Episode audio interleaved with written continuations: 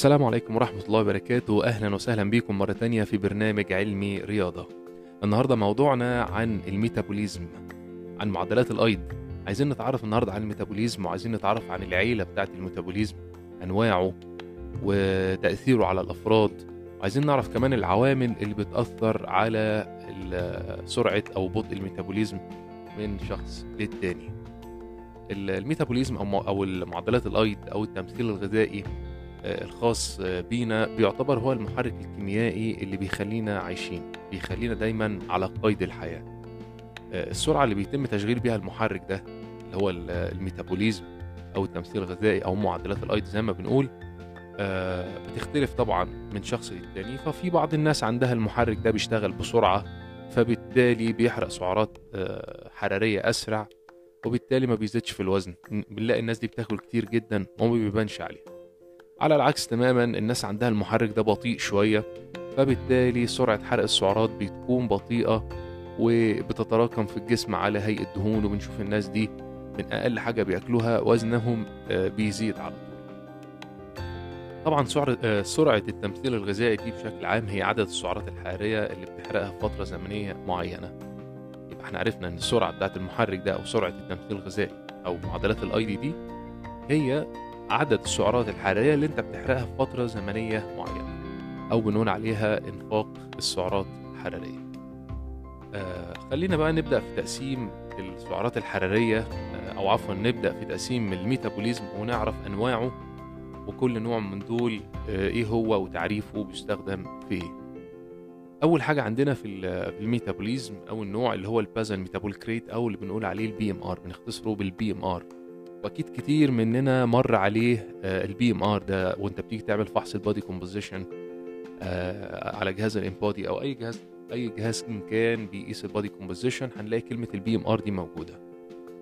ال BMR ده هو ال- ال metabolic أو معدل الايض بتاعك أثناء الراحة ومش أي راحة الراحة العميقة بيتقال عليها ال deep rest في بعض الناس بيقول عليها ال coma rest ليه ال coma rest لأن آه، دي ال- الفترة اللي أنت لازم تكون نايم فيها على الأقل 12 ساعة متواصلة آه، بدون أكل بدون أي حاجة آه، وبعد ال 12 ساعة دي بنبدأ إحنا نقيس اللي هو ال BMR ال basal metabolic rate يبدأ هنا يطلع ال BMR بتاعك طبعا ال BMR ده أو ال basal metabolic rate أو ال- أو بيتقال عليه ال base metabolic rate اللي هو معدل الايض الأساسي هو ده المسؤول عن إن يخلي الرئة عندنا تبقى شغالة تتنفس وأنت نايم طبعا في النوم العميق اللي أنت مش داري بيه بأي حاجة ده بيخلي عندنا ال heart آه، أو القلب يفضل شغال أثناء نومك برضو.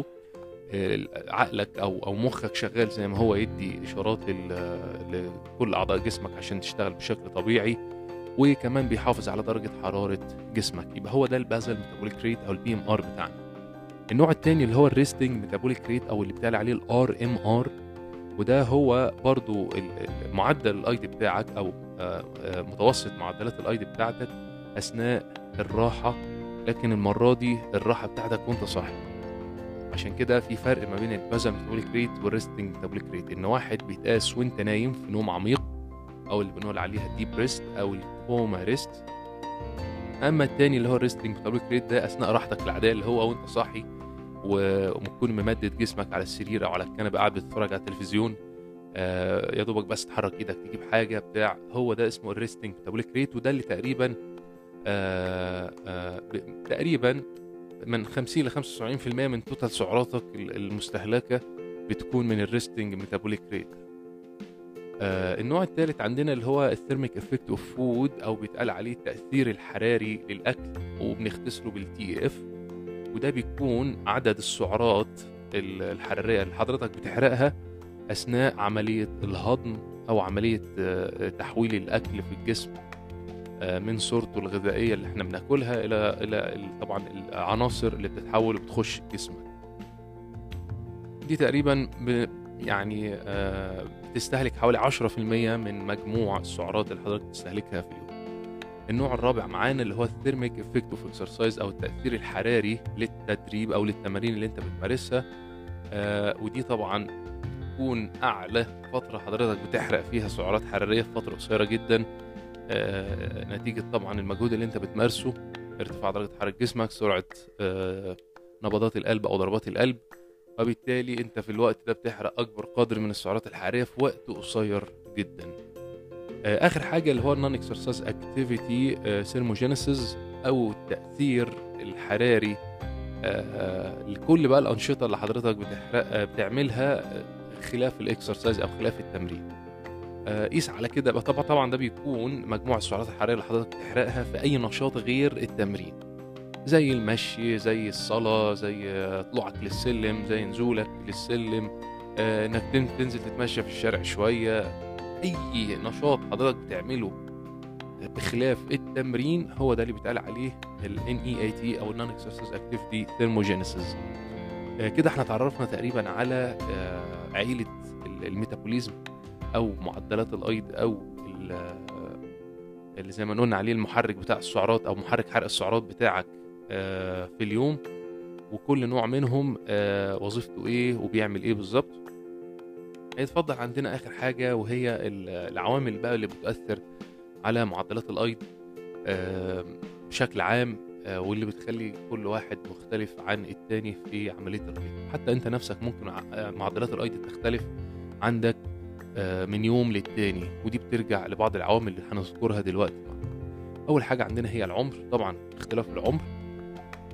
يعني لو إحنا اتنين اصحاب مثلا أنا أكبر من من صديقي ب 8 9 سنين أكيد طبعا هيكون في كل واحد فينا عنده اختلاف في عملية ال- آه، الأيض. كذلك أنا شخصيا آه، وأنا مثلا عمري مثلا آه، 12 سنة غير ما كنت 18 سنة غير ما كنت 25 سنة كل سنة أو كل مرحلة عمرية آه، أنت بتكون فيها عندك ال- الميتابوليزم أو معدلات ال- الأيض عندك مختلفة عن كل آه، عمر أنت بتكون فيه. آه، تاني حاجة عندنا من العوامل المؤثرة هي الكتله العضلية.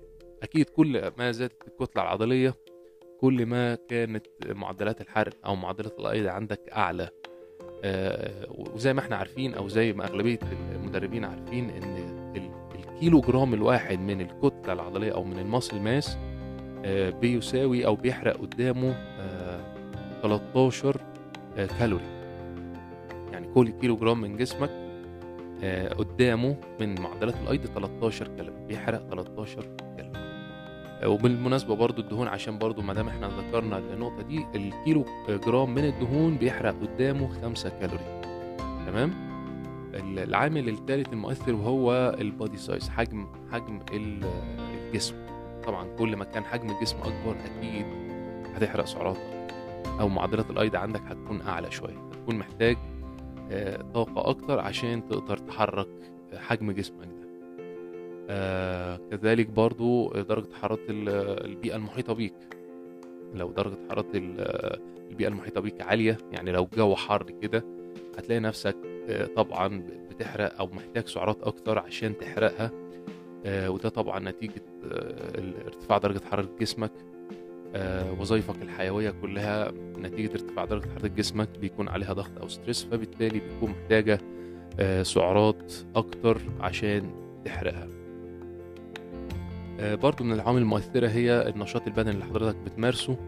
فأكيد طبعا كل ما مارست أنا نشاط رياضي آه، بشدة عالية كل ما كان صرف السعرات أعلى. صح ولا لأ؟ يبقى أنا مثلا لو بتمشى غير لما بجري غير لما بمارس تدريبات عالية الشدة آه، أو ما مثلا بتمرن في صالة الحديد فبالتالي كل كل نشاط من ده لعب الكورة مثلا العداء المسافات الطويلة عداء المسافات القصيرة كل واحد من دول أو كل نشاط من ده له الصرفية بتاعته من السعرات الحرارية والميتابوليزم بتاعه بيختلف من آه، نشاط إلى التاني. آه، آخر حاجة عندنا وهي ال- الهرمونات بقى. طبعا آه، آه، موضوع الهرمونات ده بيختلف طبعا من شخص للتاني. وكذلك مثلا عندنا مثلا اذكر مثال السيدات. أثناء الدورة الشهرية مثلا آه، بتختلف الهرمونات فبالتالي معدلات الايض بتختلف. صح ولا لأ؟ آه، كذلك برضو من شخص للتاني.